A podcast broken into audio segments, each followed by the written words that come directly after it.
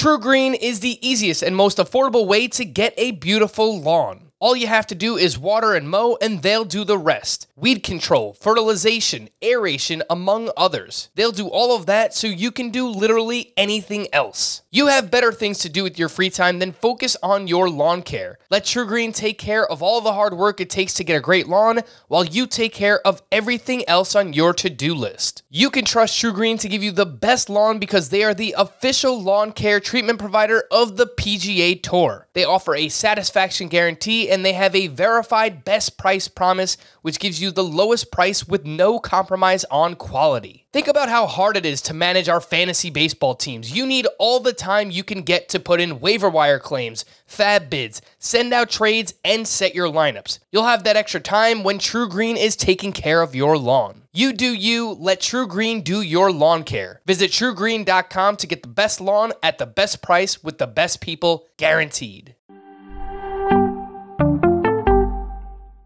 Welcome to the Fantasy Baseball Today podcast from CBS Sports. High drive, center field, hit the wall, grand slam. This is magnificent. Got a fantasy question? Email fantasybaseball at cbsi.com. Get ready to win your league. where fantasy becomes reality. Now, here's Frank, Scott, Chris, and Adam. What's going on, everybody? And welcome in to Fantasy Baseball today. Happy Monday. Frank Stampfl joined by Scott White and Chris Towers. And I'm not used to this, but Scotty and I are talking beforehand. You had quite the eventful weekend, Scott. You got to tell everybody about it. Yeah, well, I, I actually went somewhere and I actually did something. So that, that raised an eyebrow for young Frank. Yeah, a group of friends and I we did a we did an escape room for the first time. An escape room. We escaped. We made it Oh, out. you did get out. Okay. we did get out with with 21 minutes to spare. I don't know. Maybe oh we, uh, well. maybe Don't maybe don't we set the bar a little too low. You know, we didn't Scott. do the most difficult one we could. Uh, but yeah, that was it was my first one, and uh, I I would I would be lying if I said uh, you know I was I was the leader of the pack or anything, but I contributed. I pointed some things out. I was I was instrumental, maybe. Yeah, you were present at the very least, at the very least I was there. and that's I what was I, I, mean, that's what I'm going way. for. Yeah, You know, in pretty much everything. It's just yeah. you get that present passing grade. You know, Have you ever have you, have you guys ever done the escape room? I've never done I it. have not. No. It, it looks fun. It sounds fun. I, I'm not opposed to doing it, but I'll have to make pretty it fun. happen. I have to make it like, happen. Uh, you know, you know those like point and click computer games. You know, point and click adventures where you like you, you put together like an inventory of items and then you like that was Myst the one that was yeah, like big? yeah, Myst sure. yeah. I never got in. I never could figure it out. Too much Yeah, points. Myst King's Quest. There's a lot of different versions. It's it's a whole genre. But yeah, it's it's kind of like living that like you know, kind of actually like living it out. Very it's still it's still fake, but it feels a little more real, just a little. Very nice. All right. Scotty Dubs making things happen this weekend. How about you, Chris? How was the weekend for you? Uh, it was good. I, I I just I feel like I would only really be able to get into an escape room if they like maimed one person right at the beginning, just to like their to like prove their stakes. I'm not saying like horribly injured, just like someone loses a finger if you get the first one wrong, Oh my God. and then you know I I'm not going to be able to suspend my disbelief otherwise. uh, my my weekend was fun. I went to um, emo night karaoke down in Bushwick. Real hipster stuff from your guy Chris Towers. Oh, we're gonna Uh, have to we're gonna have to talk about this afterwards. I don't want to spend too much time on it, but I do have to lot pick of, your yeah, a lot of sweaty kids Oh screaming along songs from 15 years ago. It was great. Very nice. Very nice. All right. Well, let's talk a little bit of baseball today on the show. We do have waiver adds and drops, starter sit for some pitchers who had questionable weekends. We have some trades and players on the IL and more. Let's start with the trade. We had Adam Frazier shipped on over to the San Diego Padres. Why would they do this? They split up the Babbitt Bandits. So no longer do we have Adam Frazier and Brian Reynolds on the same team. I was I was a little sad. Never caught on, Frank. I think the answer to the question lies within the question itself. If you're going to trade someone, you probably want to make sure it's one of the guys named the Babbitt Bandits. Because That probably tells you that this is the peak of their trade value. Yeah, uh, that that is definitely a fair point. Adam Frazier to the Padres in exchange for Tucupita Marcano, Jack Suwinski, and Mitchell Miliano. And Chris, I saw that you did write a reaction piece, which is currently live on CBSSports.com. And I think the biggest question for this entire trade is who loses playing time for the Padres currently? Is it Eric Hosmer, Wil Myers, and do you think that Adam Frazier remains an everyday player now that he's on their team?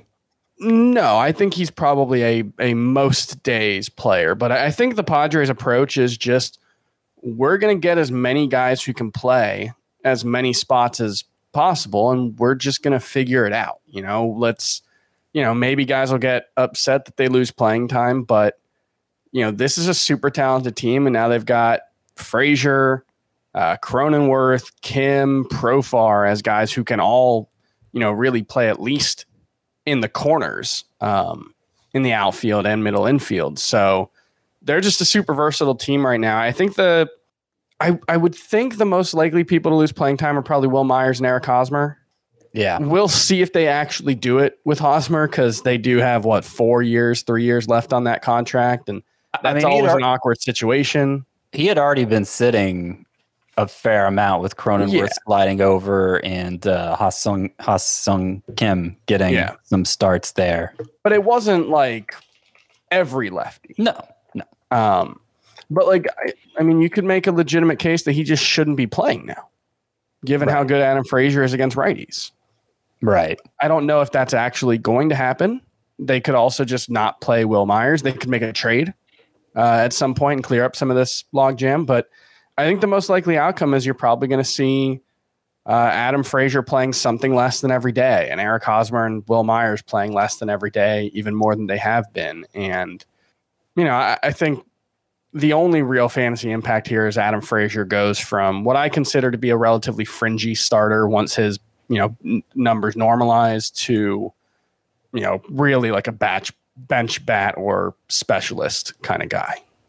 Sticking with the Padres and talking about Hosmer and Wil Myers, it, it seems like their 2020s, uh, 2020 shortened seasons were definitely outlier performances for both of them because they've really taken a step back this year. So I do think it makes sense that one or both of Hosmer and Wil Myers will lose playing time moving forward. I pointed out on Twitter, you know, maybe Tommy Pham sits here or there against a tough righty uh, just to keep him healthy and keep him fresh because obviously he's dealt with a lot over the past couple of years. It's not really anything talent related because he's really good, but I, I wouldn't be surprised if maybe he sits out a game here or there. Uh, we did have a trade back on Friday. Blockbuster. Rich Hill traded to the New York Mets for Tommy Hunter and catcher Matt Dyer. Uh, Hill made his debut on Sunday against the Blue Jays, five innings, three runs, only one strikeout, 74% roster. That number still seems too high, right, Scott? I, and the fact that the Rays, who have a starting pitcher shortage and are more in it, I would say, than the Mets, even though the Mets lead their division, I would say the Rays have a better chance of winning the World Series than the Mets. The fact that they traded a win now piece to the Mets, I, I think I think it's a it gives you a pretty good indication of what they think about Rich Hill. And it's been a long time since Real Rich Hill had a good start. June fifth. I would say was his last good start. You could argue June 23rd, but he had five walks in that start, so it was it really good? No, I yeah, I mean, I think I'm I'm surprised Rich, Rich Hill is is that rostered still. And uh, well, moving from the AL to the NL is is always it always favors a pitcher. I I just don't think I just don't think he's shown that he can miss bats like he used to and and is going to be uh, you know, pitching deep enough into games consistently that that he's going to be worthwhile in fantasy, really. All right. And I think you might be able to drop Rich Hill for someone I'm about to bring up here for Oh My Goodness Gracious. The latest trade rumor we heard on Sunday was uh, Mark Feinsand of MLB.com reported the Mariners are making a push to acquire Whit Merrifield from the Kansas City Royals. So we'll see what happens Which would be there. probably Bobby Witt time, right? That's what I'm that's what I'm thinking. I mean, he's Yeah. he's been crushing it all year. You know, strikeouts a little high at Double A, but he's been awesome at Triple A so far. It, it was really just May he was bad Mhm. and then he caught fire and even the strikeout rate's only been like 20% since then. yeah. So, So, now I mean, I, I would think, regardless of if Merrifield gets traded, but especially if he gets traded, I think that's uh, that's likely. Fair enough. Let's talk about some standouts from the weekend. My good goodness gracious! All right, I'm going to kick us off here with uh, Patrick Sandoval, who just a magnificent performance against the Minnesota Twins over the weekend. Took a no hitter into the ninth inning, finishes eight and two thirds, one hit, one run, one walk, 13 strikeouts, 21 swinging strikes on 108 pitches for Patrick Sandoval in this start. 13 of those swinging strikes came on the changeup. He's 46% rostered. He's going up against the Oakland A's this week, who actually struggle against left-handed pitching. Uh, Scott, would you? I, I think I think we're all right dropping Rich Hill for Patrick Sandoval, right? Um, Oh yeah. how excited Yeah, I are you about about adding Sandoval? Like, what should this roster rate be by tomorrow or even like midweek? What is it now? You said. 46% for Sandoval. Is there any reason it shouldn't just be a hundred? Oh yeah, I mean I, that's what I was gonna say. Double it. I mean it's kind of a flippant answer, I guess, because I'm I'm sure there are better pitchers that are rostered in less than that, than less than ninety two percent. But I mean, he's Uh, got but- four starts with at least nine strikeouts in his last eight since that big 10 strikeout game against the Mariners on June 6th. And he had been actually decent before that, but Yeah, he's got a 340 ERA with 64 strikeouts and 50 innings over his last eight starts. He's gone at least six in five of the eight. no, he's he's he's somebody I want on my teams wherever he's available. At this point, I want him more than like Tarik Skubal, who had a bad start on Sunday. N- Now I know this start, and he had that amazing thirty something swinging strike effort earlier yeah. this season, but still. 16.3% swinging strike rate on the season for Patrick Sandoval. That would be tied with Clayton Kershaw for second in the ma- second in the majors if he had the innings to qualify. Which, by the way, it's kind of amazing that Clayton Kershaw is Yeah. tied for second in the majors because that wasn't necessarily that hasn't been his mo in recent years. Scherzer, for what it's worth, is first among qualifiers. I, I'm sure if Degrom I, Degrom might not qualify anymore. Yeah, Patrick Sandoval, he just everything that we look for in a starting pitcher 16% swinging strike rate, 53% ground ball rate. He's got a 3.52 ERA on the season overall, 3.47 XFIP, 365 SIERA. Everything lines up with Patrick Sandoval's been really, really good this season. So you should be buying in. And he is the must add starting pitcher from the weekend, right? Even more so than names that we'll talk about later on. But uh, Jameson Taillon has a quality start in three of his last four. Domingo German took a no hitter into the eighth inning on Sunday. Tylor Megill, six shutout against the Blue Jays. Touki Toussaint on Sunday, seven innings, one run, 10 strikeouts. Sandoval is even ahead of those names, right? Yeah. Yeah. I mean, he's got a 65.4% contact rate allowed. That's really, really good. It's not just, uh, you know, he's not just getting a bunch of called strikes or, you know, like he's legitimately just been really, really hard to hit so far. Um, so yeah, I, I think he he should be rostered. There shouldn't be a league where he's available where he's there shouldn't be a league where he's available. Well, that's just it. Scott, you're making a real confused face right now. Uh, a trade just went through in the Scott White Dynasty Uh-oh. League that Uh Uh-oh. Uh oh. the the best. So I'm the I'm three time defending champion, right? Trying trying to go for number four here, but it's it's it's looking dicey because there there's there's another team that's really star studded, and that team just acquired Max Scherzer for very little. Not a great I'm, call. I'm sure I could have done better had I known Max Scherzer was available. That, that that's always a bad feeling, right? When you see a trade go through that you know you could have beaten Oh, if you just knew to go for it, you know? yeah, that's not And- a great trade. Especially when it's your primary competition. I mean, I I have a real shaky team. I think I might have been able to beat that one. So what he got since we're talking about, he got t- in exchange for Max Scherzer, who's unkeepable at his salary in all likelihood. But uh, Tyler O'Neill, Braden Shewmake, who's a shortstop in the Braves organization, not very good numbers this year, and Nestor Cortes, a reliever for the Yankees, who is not a closer. A really yeah, good good numbers. Maybe maybe he'll become a closer someday, but will he be kept long enough to be worth anything? It's okay, Scott. You gotta. You're tilting. You just gotta move on. I mean, maybe he'll get a rotation spot because he's been like a long reliever, right? Nestor Cortes. What What do you think of Nestor Cortes long term, Frank? I'm not very excited about Nestor Cortes. I mean, he's kind of just been like a journeyman type swingman pitcher at this point in his career, and maybe he makes some spot starts. I don't know. He's someone that can give you a couple of innings out of the bullpen in relief, but no, I'm, I'm in a dynasty league. I'm not very excited about Nestor Cortes. We're all disgusted. We're disgusted by this trade. ah, I'm sorry, Scott. Dean Peterson. Calling you out by name. Dean Peterson. Patrick Sandoval. He's a must add. Scott. Oh my goodness gracious! From the weekend, who you got? Ah, who do I have for oh my goodness gracious? Well, since we didn't talk about it before the show, I'm having to uh, think of it all of a sudden here. And uh, I'm going to go with Braxton Garrett because that, that start did make me say, oh my goodness gracious. And Chris, Someone didn't look at the notes.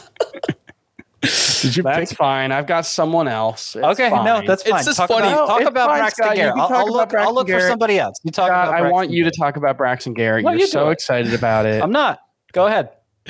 It's funny that of all the players we could choose from over the weekend, Scott chose the one name that Chris actually wrote down. So I, I do appreciate that. I'll find somebody else. Chris, tell so us. Braxton Garrett uh, had a really solid start against the Padres. Um, number that jumps out is 44% cop plus swinging strike rate. Um, that was, I believe, the 14th highest in baseball this season. Didn't actually get a ton of whiffs, only nine on 85 pitches. It's about 11, 12%. But, um, you know, had the command going really well in this one. Actually, if you look on his uh, player page on CBS Sports, he has the M next to him. He got sent back down to the minors. Uh, that was with Sandy Alcantara coming back from the bereavement list. I would guess, given that the Marlins are down several pitchers, that we won't have to wait long to see Braxton Garrett.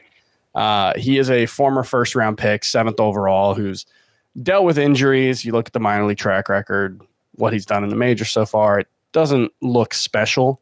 But given the track record of injuries, given the fact that he only pitched 15 innings before having Tommy John surgery, you know, it could be that he's just kind of developing late. And so, given the the performance that he had against a very good Padres team, worth putting on your radar. Yeah, that performance seven innings, two runs, 10 strikeouts, just one walk in this one. And I didn't watch the game live, but I caught highlights of the start here. And the umpire was definitely very generous in some of those called strikes. Yeah, I'm pretty that start. suspicious of it. I mean, he doesn't throw very hard, and he, No. he used to throw pretty hard. Like for a lefty, he used to throw low to mid 90s, and now he's pretty much 90 ish. Maxed out at 91. Yeah. Yeah, and pretty good ground ball skills, but you know, 10 strikeouts is, is really what stood out. And I just I don't I don't think he's gonna be that kind of pitcher. Could be wrong. Marlins have made a lot out of Zach Thompson, who looked like even he had even less to work with. So all right. Chris talked about his team's pitcher who had a seven inning, 10 strikeout effort. I will talk about mine who had a seven inning, 10 strikeout effort. And I think this one is going to be of greater interest to mixed leaguers. And his name is Touki Toussaint. Touki Toussaint. Yes, he did it again. Remember, his last start was a quality effort. Uh, I forget who was against. This one was against the Phillies. Um, his last one was a quality effort, but we said, you know, he's he's done this before. He's he's had this kind of fake out start before. And you look at his overall numbers, though, obviously he he never could sustain it. Well, now he's done it twice in a row after two great AAA starts before getting called up. The overall AAA number's not good. He's rehabbing from injury, and the last two ones were really good. This one, he really showed off the bat missing ability. Uh, remember, we talked after his last start that his velocity from, was down from where we had seen it before. It was back up in this one. He got 16 swinging strikes, eight on that giftastic curveball that he's always had. His his delivery is is noticeably different this year. It's much simpler. He says he's be, he's more direct to the plate now. That's usually a good thing for locating pitches with more consistency. And he may finally be putting it all together. I mean, he has an impressive arsenal. It's just didn't seem like he knew what to do with it. Maybe he does now. Maybe he does now. I think after two consecutive really strong starts here to begin his 2021 season in the majors, time to pick him up.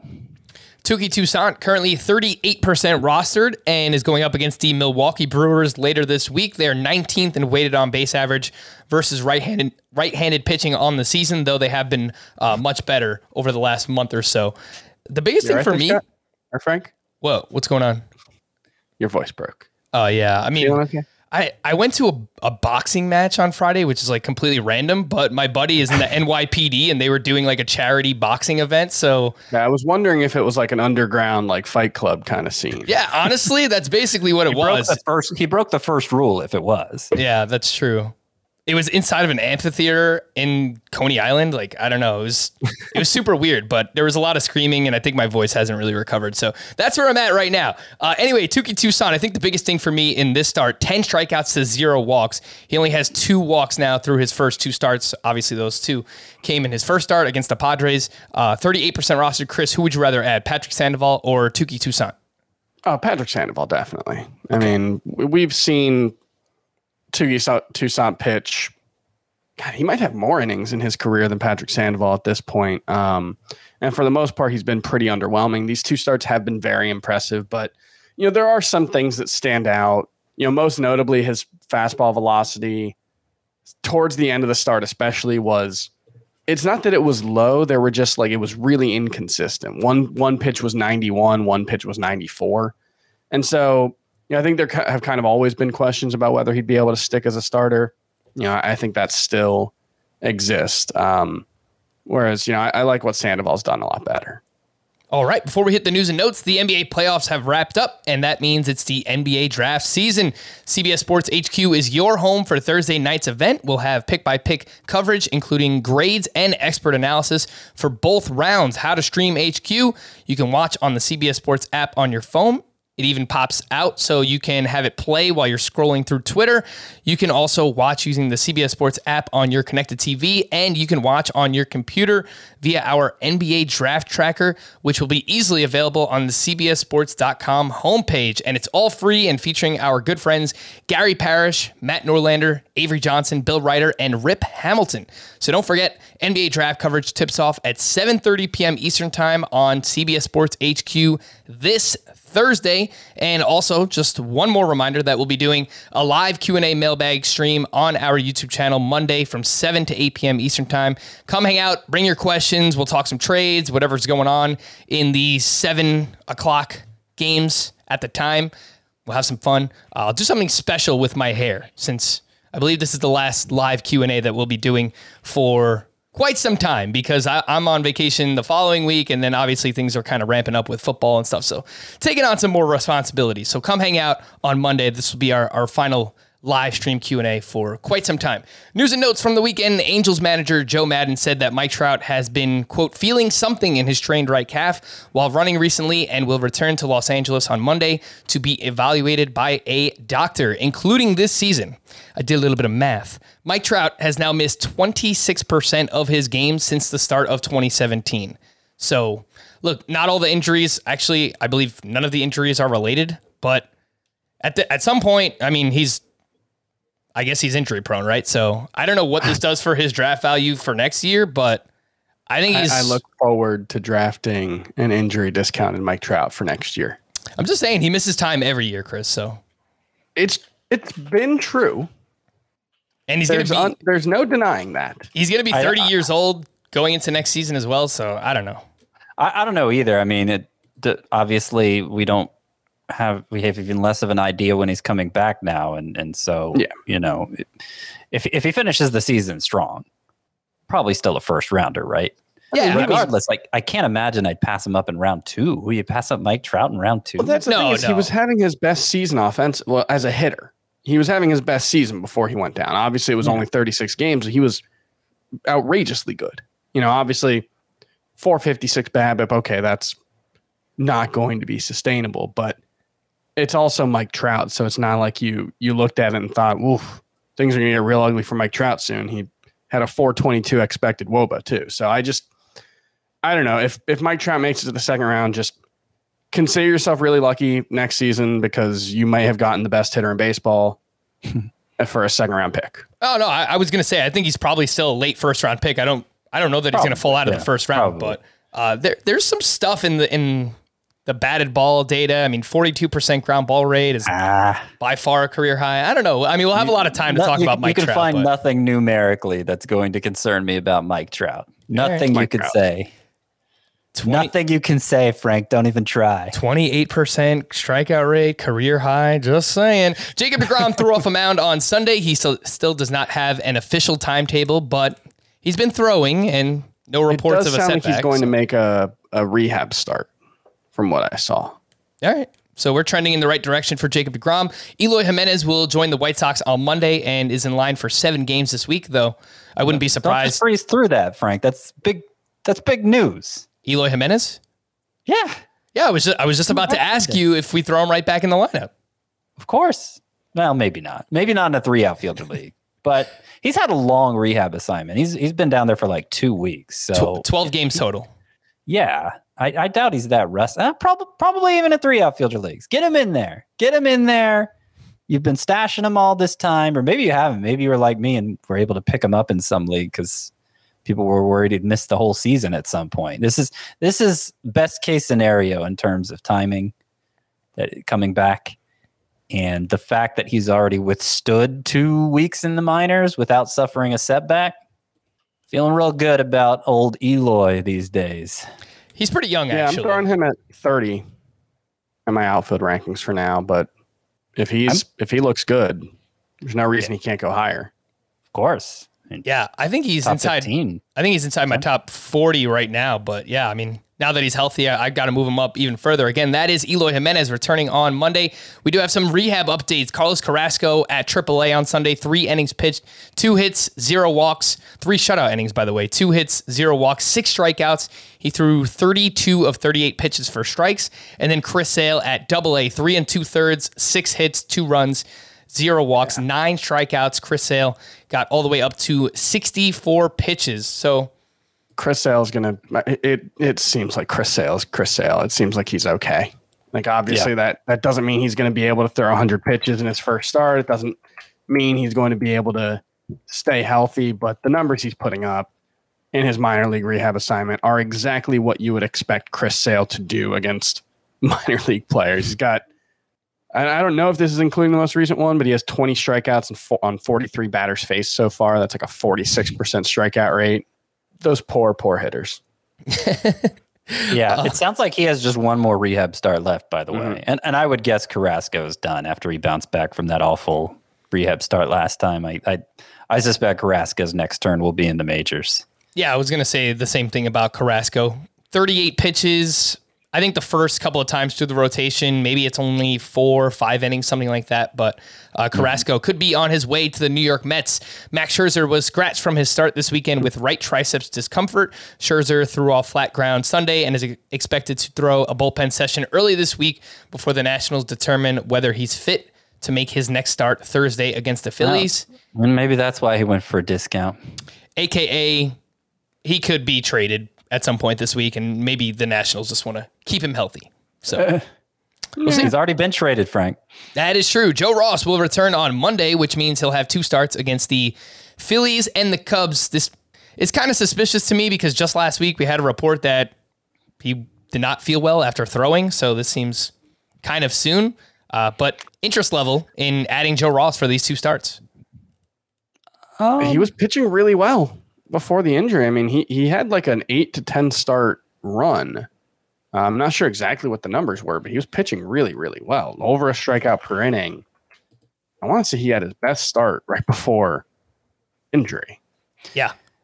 I remember the Yeah. the velocity had been up for Joe Ross, which was especially good for him. Uh, Scott, would you rank Ross behind both Patrick Sandoval and Touki Toussaint? Uh, definitely Sandoval. Definitely behind Sandoval. Yeah, I, I mean, I, I don't have a lot of trust in Joe Ross, but I have a little more in Toussaint. It's and, and Toussaint clearly has more upside, so it kind of depends what you're going for. I mean, if, if Joe Ross gets crushed twice this week, we might not see him on fantasy rosters again this year. You know? Yep. And he's got to make it through these starts healthy too. Again, I I'm just very skeptical of of the entire thing. Stephen Strasburg experienced neck discomfort again in his most recent bullpen. He'll visit a specialist on Monday. We finally had some confirmation on Freddie Peralta's workload. He went just four innings on Friday, and then manager Craig Counsell said the Brewers will continue to deploy tandem pairings to pitch games for the rest of the season in order to keep starting pitchers fresh.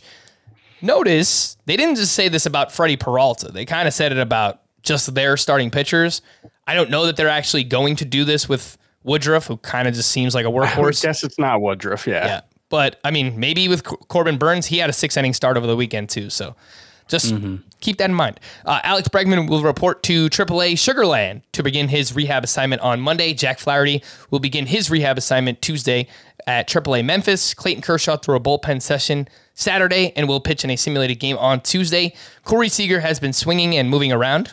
Nice. I, I move around. Manager Dave Roberts said Sunday that Seager will most likely require a rehab assignment before being reinstated. Alek Manoah will not return on Monday, which was previously reported. Instead, he will throw a 60 to 75 pitch simulated game. Luis Severino tossed two simulated innings and totaled 38 pitches at Fenway Park on Saturday. Luke Voit is doing significantly better with his knee injury and could return the first week of August.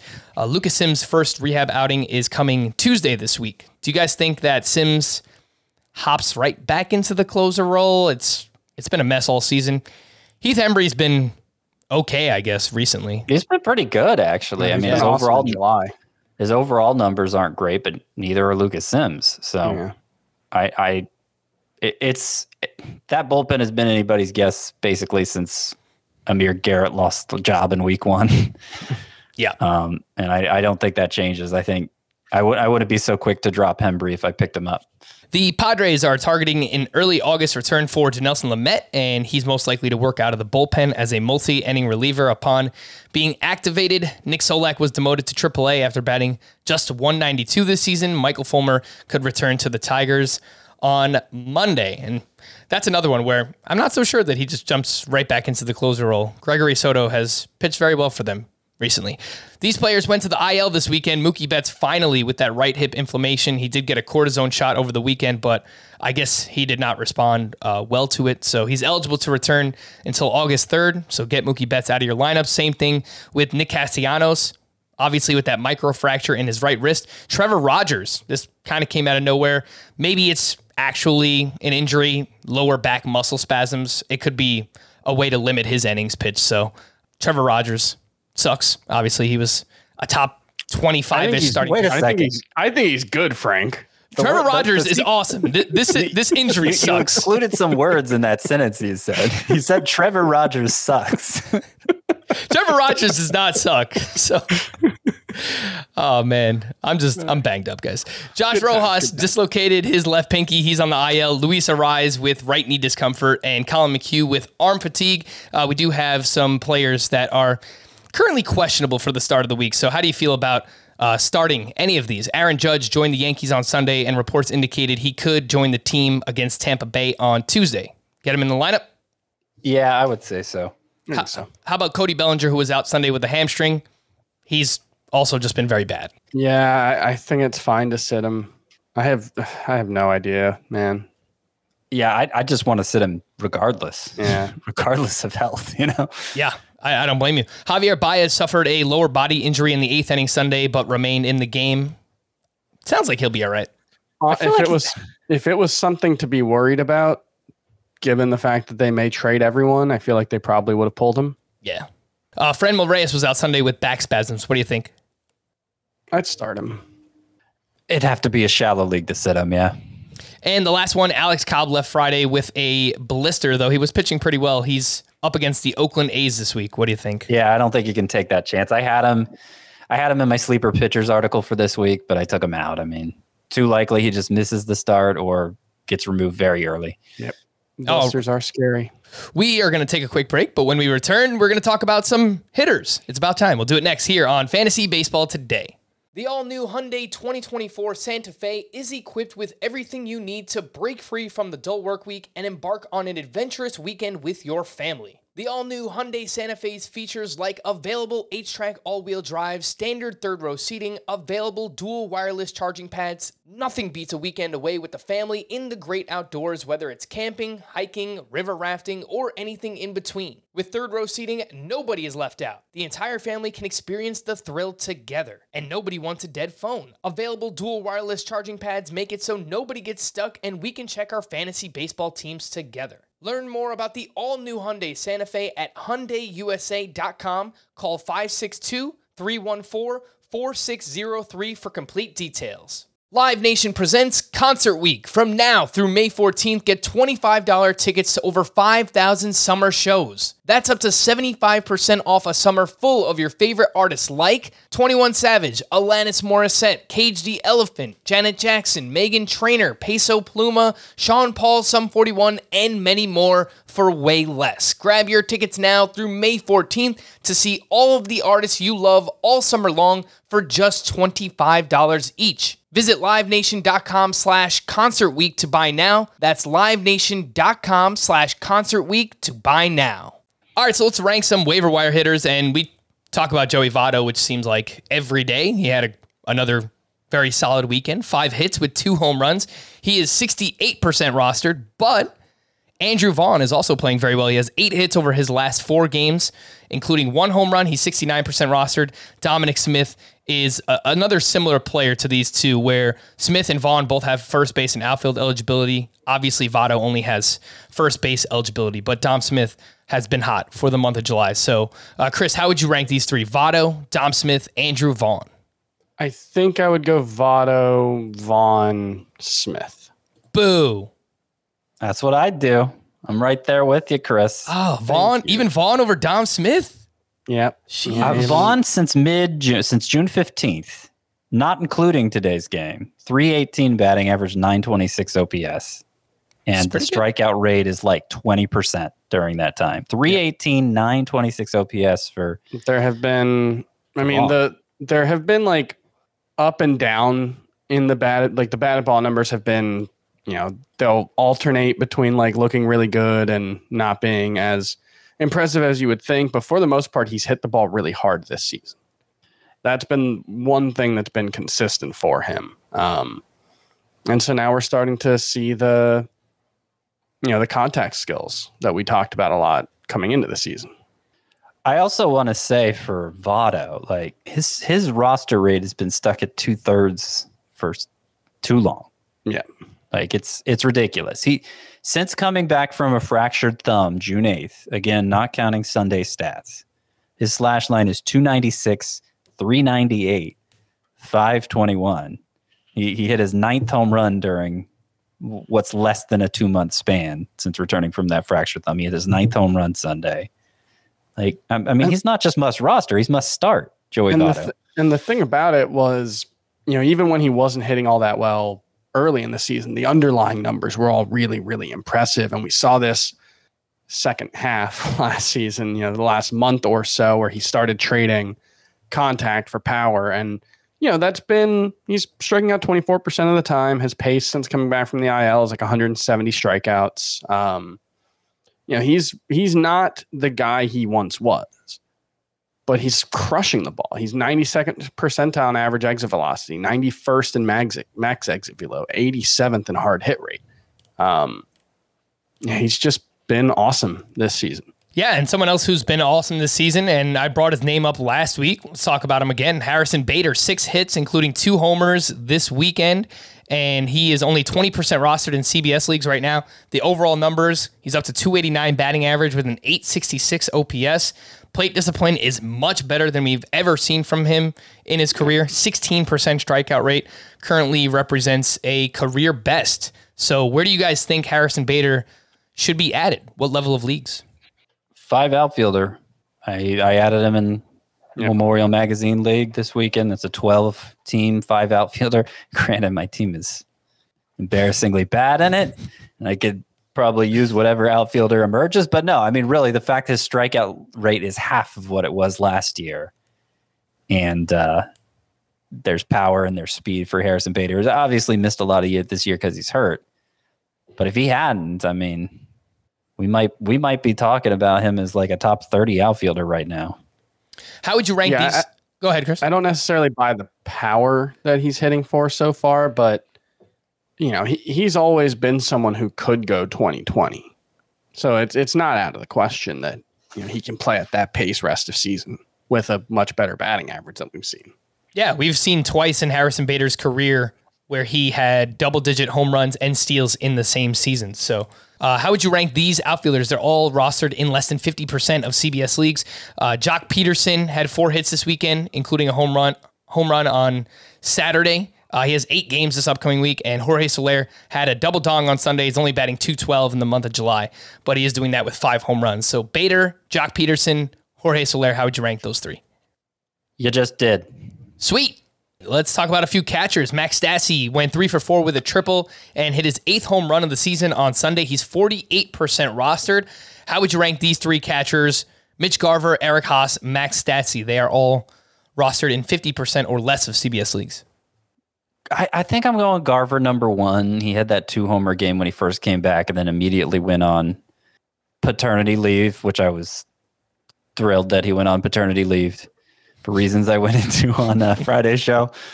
But uh, yeah, I think I'd still go him number one. Just he was so good like the last month leading into getting hurt. And, you know, I think he has the most upside clearly of this group. Max Stassi number two and Eric Haase three. Okay, I agree with that. Let's talk about these in two catcher leagues. Daulton Varsho, all of a sudden, don't look now, nine hits over his last five games, including three home runs. He's 25% rostered, and he actually led off on Sunday for the Arizona Diamondbacks.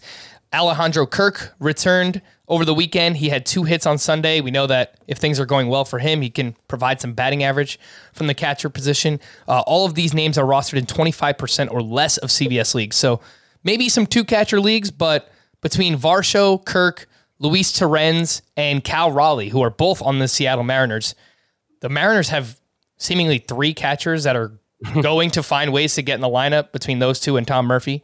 Uh, how would you rank that group? Varsho, Kirk, Torrens, and Raleigh. I think I want to take a flyer on Daulton Varsho right now. He's he's showing signs of coming around. He has I'm seeing what he did on Sunday. Uh, he only got one hit on Sunday, but four straight two hit games before that, including a couple home runs.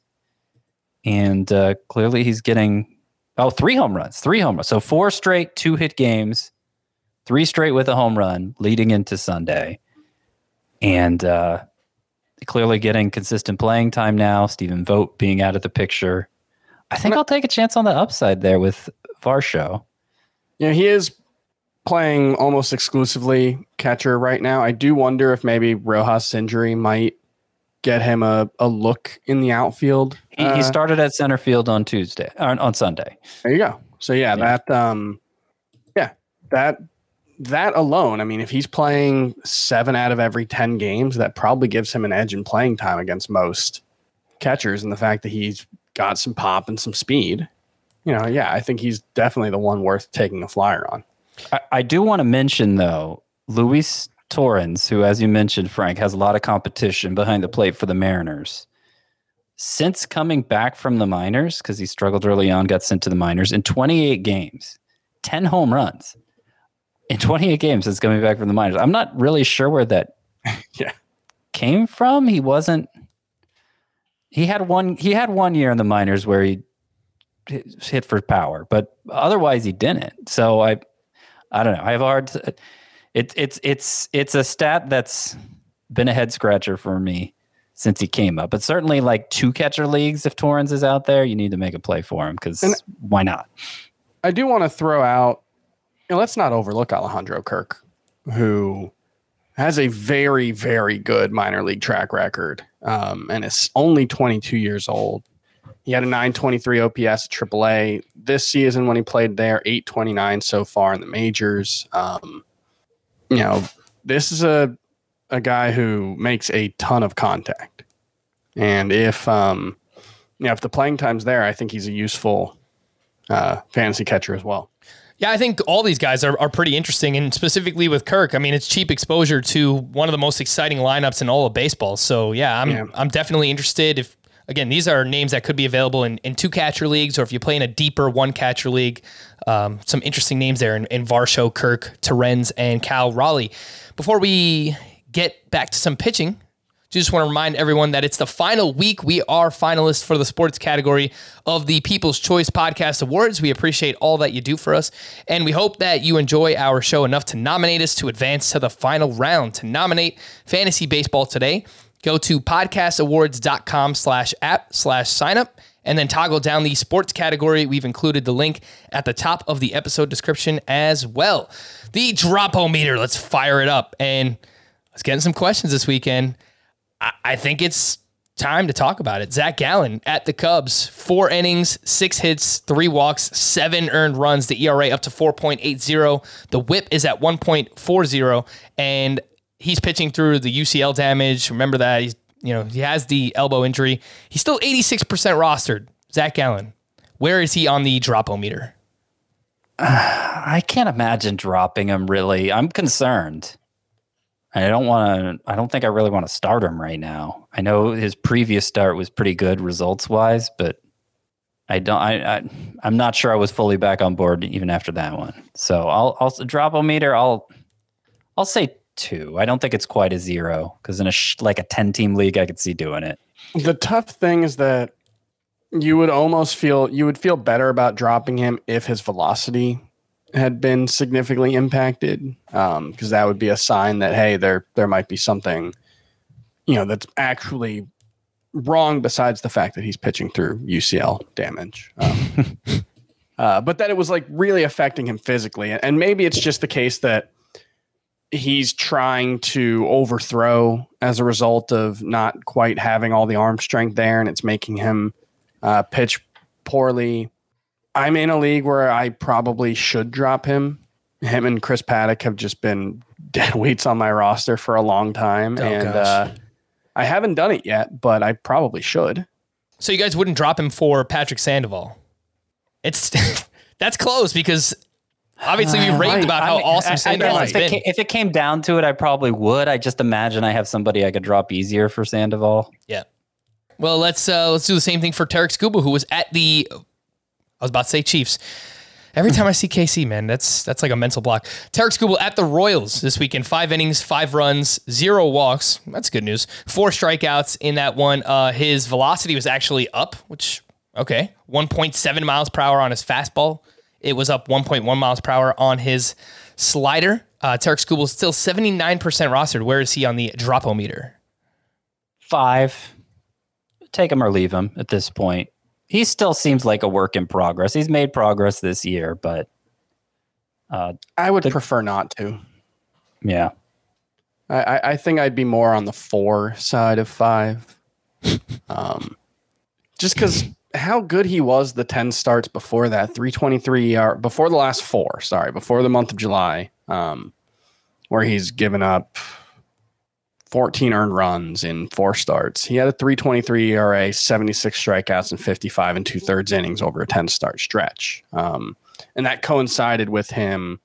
I believe using his sinker more and swapping out the splitter for a changeup, and it really seemed to have made a, a big impact for him. And even this month, he's got 19 strikeouts, only two walks. So, again, my preference would be to not drop him, but I understand if you have to. Next up, we have Patrick Corbin, who I bring up a lot on the drop meter, but he's still 79% rostered. And this weekend, five and a third, five hits, five runs.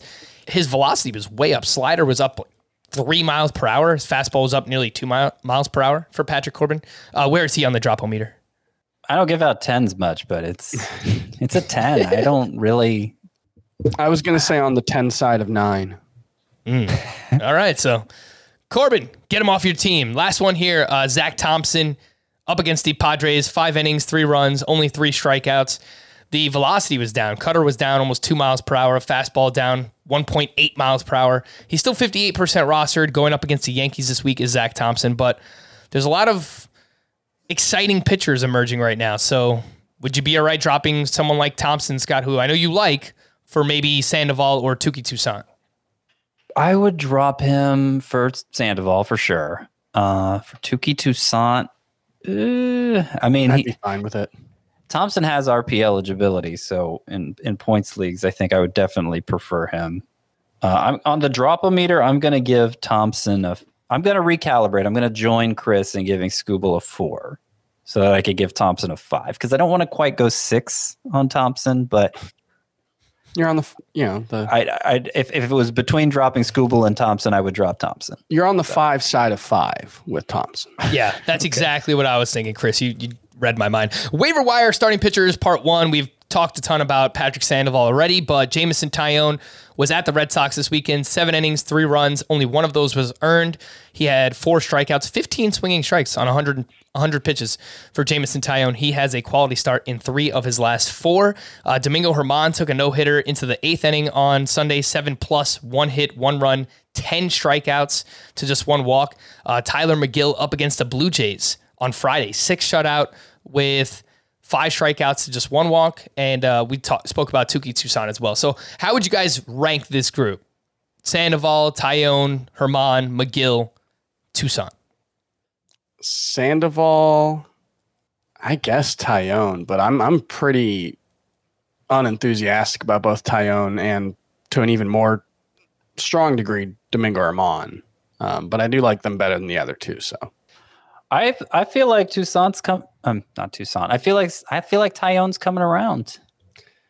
Two two very French sounding T names. I mean, he had, he had the, so he had the nine strikeout game against the Mariners, nine strikeouts in, Mhm. in seven innings. But before that, obviously, he had been thoroughly mediocre for a long time. And Mhm. in the three starts since then, 11 strikeouts in 18 in the third inning, seven walks. I just, I don't know. Maybe. Like, I, I guess it's entirely possible that the, The the, underlying numbers, yeah, are better than the, the, the face value numbers, but I just, I don't see Right. it.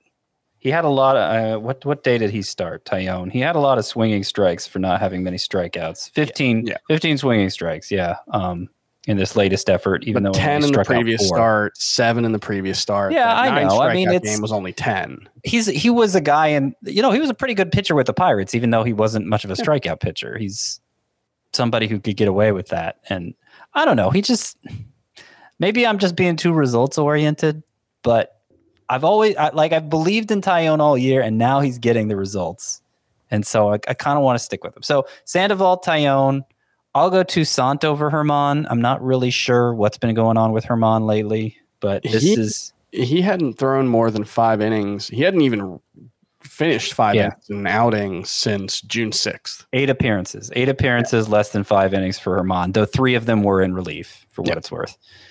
But yeah, this was a really good start, obviously, in every measure. But I'll go him fourth after Toussaint, and then I'll go Megill last. Megill's look pretty good, but the swinging Yeah. strike rate is meh. The ground ball rate is okay. I'm not sure about Megill yet. Also, I'm sure Frank doesn't agree. Losing a start where your starting pitcher has a no hitter into the eighth and you have a four run lead is that's hilarious. I don't want to talk about it. I, I mean, I opened Friday's podcast with like a tirade because I mean, just what happened Thursday and then Sunday. I don't know. Someone tweeted at me, tweeted at us on Sunday, and they were like, "Check on, check in on Frank." And I just, I sent out the GIF like, "I am dead inside," Michael Scott, and it's just. That's that's exactly where I am at this point. But who cares about that? Anyway, for Taillon and Domingo German, they are both at the Minnesota, uh, at the Miami Marlins this week. So great matchups there for both those guys. Yeah. We have like five to 10 minutes left, and there's a lot of stuff to talk about. So let's really make it brief here. Uh, waiver wire pitchers, part two. Who do you like most from this group? David Price, Ryan Yarbrough, Triston McKenzie gave us a quality start uh, over the weekend. Merrill Kelly, his last seven starts, he's got a 2.62 ERA. Josiah Gray up against the Rockies only went four innings, six strikeouts, 19 swinging strikes for Josiah Gray. Uh, so Price, Yarbrough, McKenzie, Merrill Kelly, Gray. Who's your one or two favorites? If I can only pick up two, definitely picking up Price, who's going to stay in the rotation. It sounds like it's stretched out even more. And McKenzie, I mean, two of the starts have been awesome. One's been terrible since he got called back up, but the walks have been low throughout. I just dropped him in a league before this start, but I would I would pick him up over Gray just because I don't think Josiah Gray is going to stick around for long. But definitely, definitely some interesting stuff from Josiah Gray. if you do need uh, streamers this week in deeper ish leagues, deeper than a points league. Marco Gonzalez is going up against Texas, and Ross Stripling is going up against the Kansas City Royals. These are very deep waiver wire starting pitchers. Uh, anyone that stands out here: Kris Bubic, six innings, one run, four strikeouts. Daniel Lynch was recalled on Sunday against the White Sox, eight shutout with only four strikeouts. His spin rates were down like over 300 RPM, which I don't know. I don't really understand the start. And then Kyle Freeland at the Dodgers this weekend, seven innings, one run, six strikeouts. He's got a 2.06 ERA over his last six starts. So very deep leagues. Bubic, Lynch, Freeland. Anything? I might go with Lynch just because he has the best pedigree and just hoping he figured something out, but I don't really think he did. I mean, he, Yeah, he was triple A numbers are awful, really mediocre. awful, awful, and they and they didn't get much better leading up to this promotion. So, yeah, I'm I got my doubts about this start from Daniel Lynch. I also just want to go back to Marco Gonzalez for just one second. I'm not saying you shouldn't stream him this week, but it's just something I've noticed. He has like the worst xERA I've ever seen for a pitcher in the Statcast era for a starting pitcher. He's at What is it? seven eight six xERA. Oh, howie. That is, I- he has a 303 expected batting average and a 602 expected slugging percentage allowed. That seems mathematically impossible It's, Yikes. it's to have an Yeah. xERA that high. yeah, it's So it's weird. what will that say about the Texas Rangers when he delivers six innings of uh, shutout ball Yeah. against them? Uh, well, yeah, that's that's very bad. Definitely worth noting there. Uh, starter sit this week, and I have wow a bunch of names here, but they are all kind of questionable right now. Zach Plesac at the Chicago White Sox. Let's assume a 12 team league. What if he's just not good? Definitely possible. His peripherals are awful across the board. And the White Sox are very good against righties, and they're getting Yeah. Eloy Jimenez back. I think you said him. I'm I'm with it. Uh, Tyler. I, Ma- I might I might drop him for Toussaint if it came to it. oh well, I guess that means you would definitely do it for Patrick Sandoval if he's available. Of course. Uh, Tyler Mahle this week he is at the Cubs. He has three plus walks in four straight starts. I mean, the Cubs could have like one minor major league player in their lineup by that point. I would probably start him. All right. Uh, Joe Musgrove is going up against the Rockies in San Diego this week. His last four starts before uh, a quality start that he had this weekend, he had a 7.36 ERA. Yeah, I'd start him. Yeah. Hyunjin Ryu, starter sit at Boston. He gave up 10 hits and three runs to the New York Mets this weekend. I'm fine sitting him. Yeah, but I'm fine starting him too. I'd lean towards starting. I know I know the strikeouts haven't been there lately, but he's still been You're on the start side of sit. yeah. Uh, Taijuan Walker gave up six runs against the Blue Jays. Obviously, it's a really tough matchup. 11 earned runs over his last two starts. Starter sit versus the Braves this week. I'm on the sit side of start. I've been wait like I I didn't want to like poo poo it when it was happening, but I've just been kind of waiting for things to Yeah. go wrong for Taijuan Walker. He's been pitching over his head all season long. Um, I'd probably sit him. I feel like hi- him and Joe Ross, it was like, uh, I, I don't really buy this, but it's getting hard. Not it, it's getting hard to talk him down. Yeah, it's it's it's regressing here for Walker. Some regression also for Kevin Gausman over his last five starts. He has a 4.97 ERA and a 1.50 whip, six walks per nine during that stretch. He's going up against the Houston Astros this week that are third in weighted on base average versus right handed pitching. Starter sit. Start. I'd still start him. Yeah. All right, John Means, starter sit at the Tigers this week. He has allowed nine earned runs over 11 and two thirds since he came off the IL. I'd start him. Uh, against the Tigers, yeah, I think so. I I've got I'm I'm pretty concerned about John Means at this point, but keep giving you keep feeding him these great matchups. Detroit Tigers, 10th in weighted on base average over the last 30 days. Just saying. Yeah, Scott ain't buying it. Sonny Gray got destroyed on Sunday. Three and a third innings pitched, eight hits, eight runs. Curveball uh, spin rate was down 432 RPM in this one. Starter sit at the Mets. Sonny Gray. I'd still start him. yeah, but that matchup, yeah, Framber Valdez uh, had six no hit innings against the Texas Rangers, but it did come with six walks. He now has five or more walks in three of his last five starts. Framber Valdez. Starter sit at the Giants this week? I'd start, and I'll point out that his opponent in this start, in which he walked six, was Kyle Gibson, who walked eight. Yeah. So there, there's a Twitter account that's like gives out scorecards for umpires every game Yeah. based on how close they were on balls and strikes. And I, I meant to look it up, but I just wondered if the umpire had a bad game that day. Last yeah, one. but it's still, you know, 11% strike walk rate for the season now. It's not quite where it was pre 2020, but, you know, 2020 is increasingly looking like the outlier. Last one here, Yu Darvish, which seems obvious, but four starts in July, 7.32 ERA. Uh, starter sit versus the Rockies this week. Start. He's had three bad walk starts from Valdez, and the rest have been fine. And let's not forget, I mean, the first six starts he made this year, we were loving him. We were like, Oh, yeah, yeah, I was all new about it. I have him it Yeah. ranked inside my top 30 starting pitchers, so I've probably been the most vocal about Framber Valdez. Right. I mean, I'm not. I'm not saying. I'm not saying there's no reason for concern with the walks, but I'm definitely just- still. I'm definitely still leaning toward Framber Valdez is really good. It's just true that last year looks like the outlier with his walk rate. That doesn't necessarily mean it is true. It just appears to be true on July 26th. Did want to point out Frankie Montas and Yusei Kikuchi both had fantastic starts over the weekend. Quality starts, six innings, three runs, 10 strikeouts for Frankie Montas. He's got a 2.89 ERA over his last three starts. Splitter usage is way up as well. Uh, and then Yusei Kikuchi changed his pitch mix, like completely Yeah, changed his pitch mix. career high changeup usage, right? In Yeah. this one? So coming into that start, 38% cutter usage, 10% changeup usage for the season.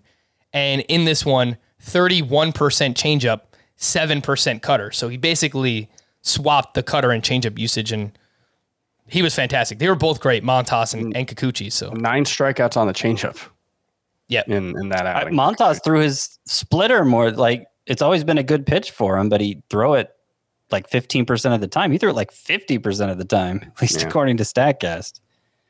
And obviously, he got a lot of whiffs with it. A few names that we're not going to be able to expound upon, but we're very good. Nathan Eovaldi against the Yankees. Luis Castillo's last 10 starts. He's got a 1.71 ERA. Aaron Nola finally gave us a start that we needed to see. Eight and two thirds shutout with nine strikeouts. He credited this performance to uh, working on his fastball in bullpen sessions recently and basically the command of that pitch. So kind of helped everything else play up in this one against the the Braves. Uh, and then Tony Gonsolin, who didn't really have a studly performance, but definitely was a good start and, and something we needed to see. Five and a third shutout with seven strikeouts against the Colorado Rockies. The call to the pen, some bullpen updates from this weekend. For the Royals on Friday, Scott Barlow was using the eighth. Greg Holland got his seventh save of the season. And then on Saturday, Greg Holland was Greg Holland, and he gave up a two run homer. In the ninth, he was relieved by Wade Davis, who recorded the final out for his second save of the season.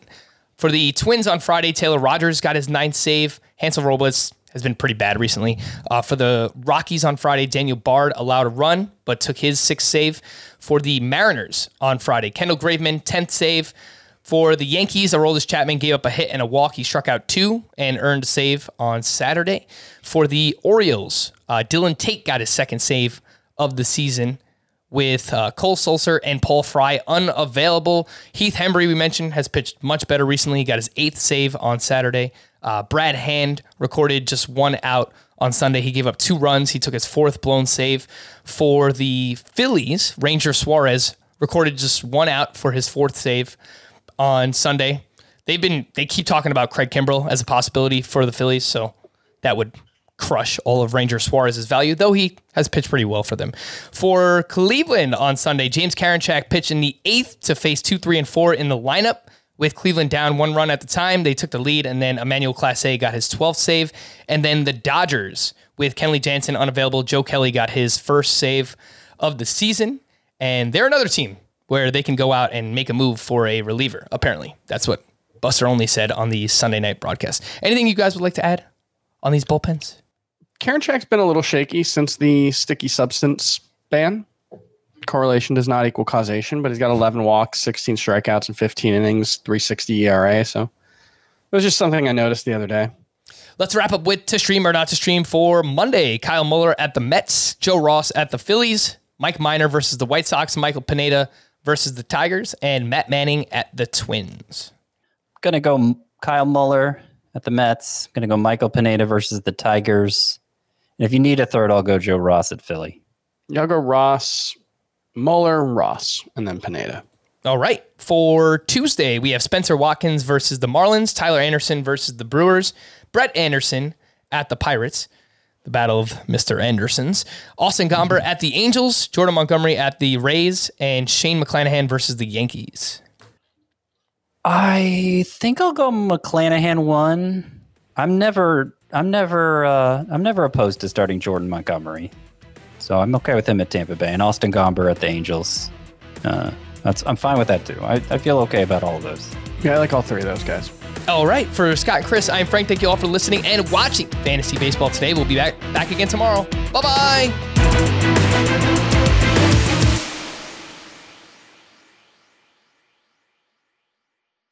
From producers Matt Damon and Ben Affleck, explore how art and music sustained hope during the siege of Sarajevo, thanks in part to humanitarians and the band U2. Kiss the Future, new documentary now streaming exclusively on Paramount Plus. Go to Paramount Plus to try it free. Terms apply.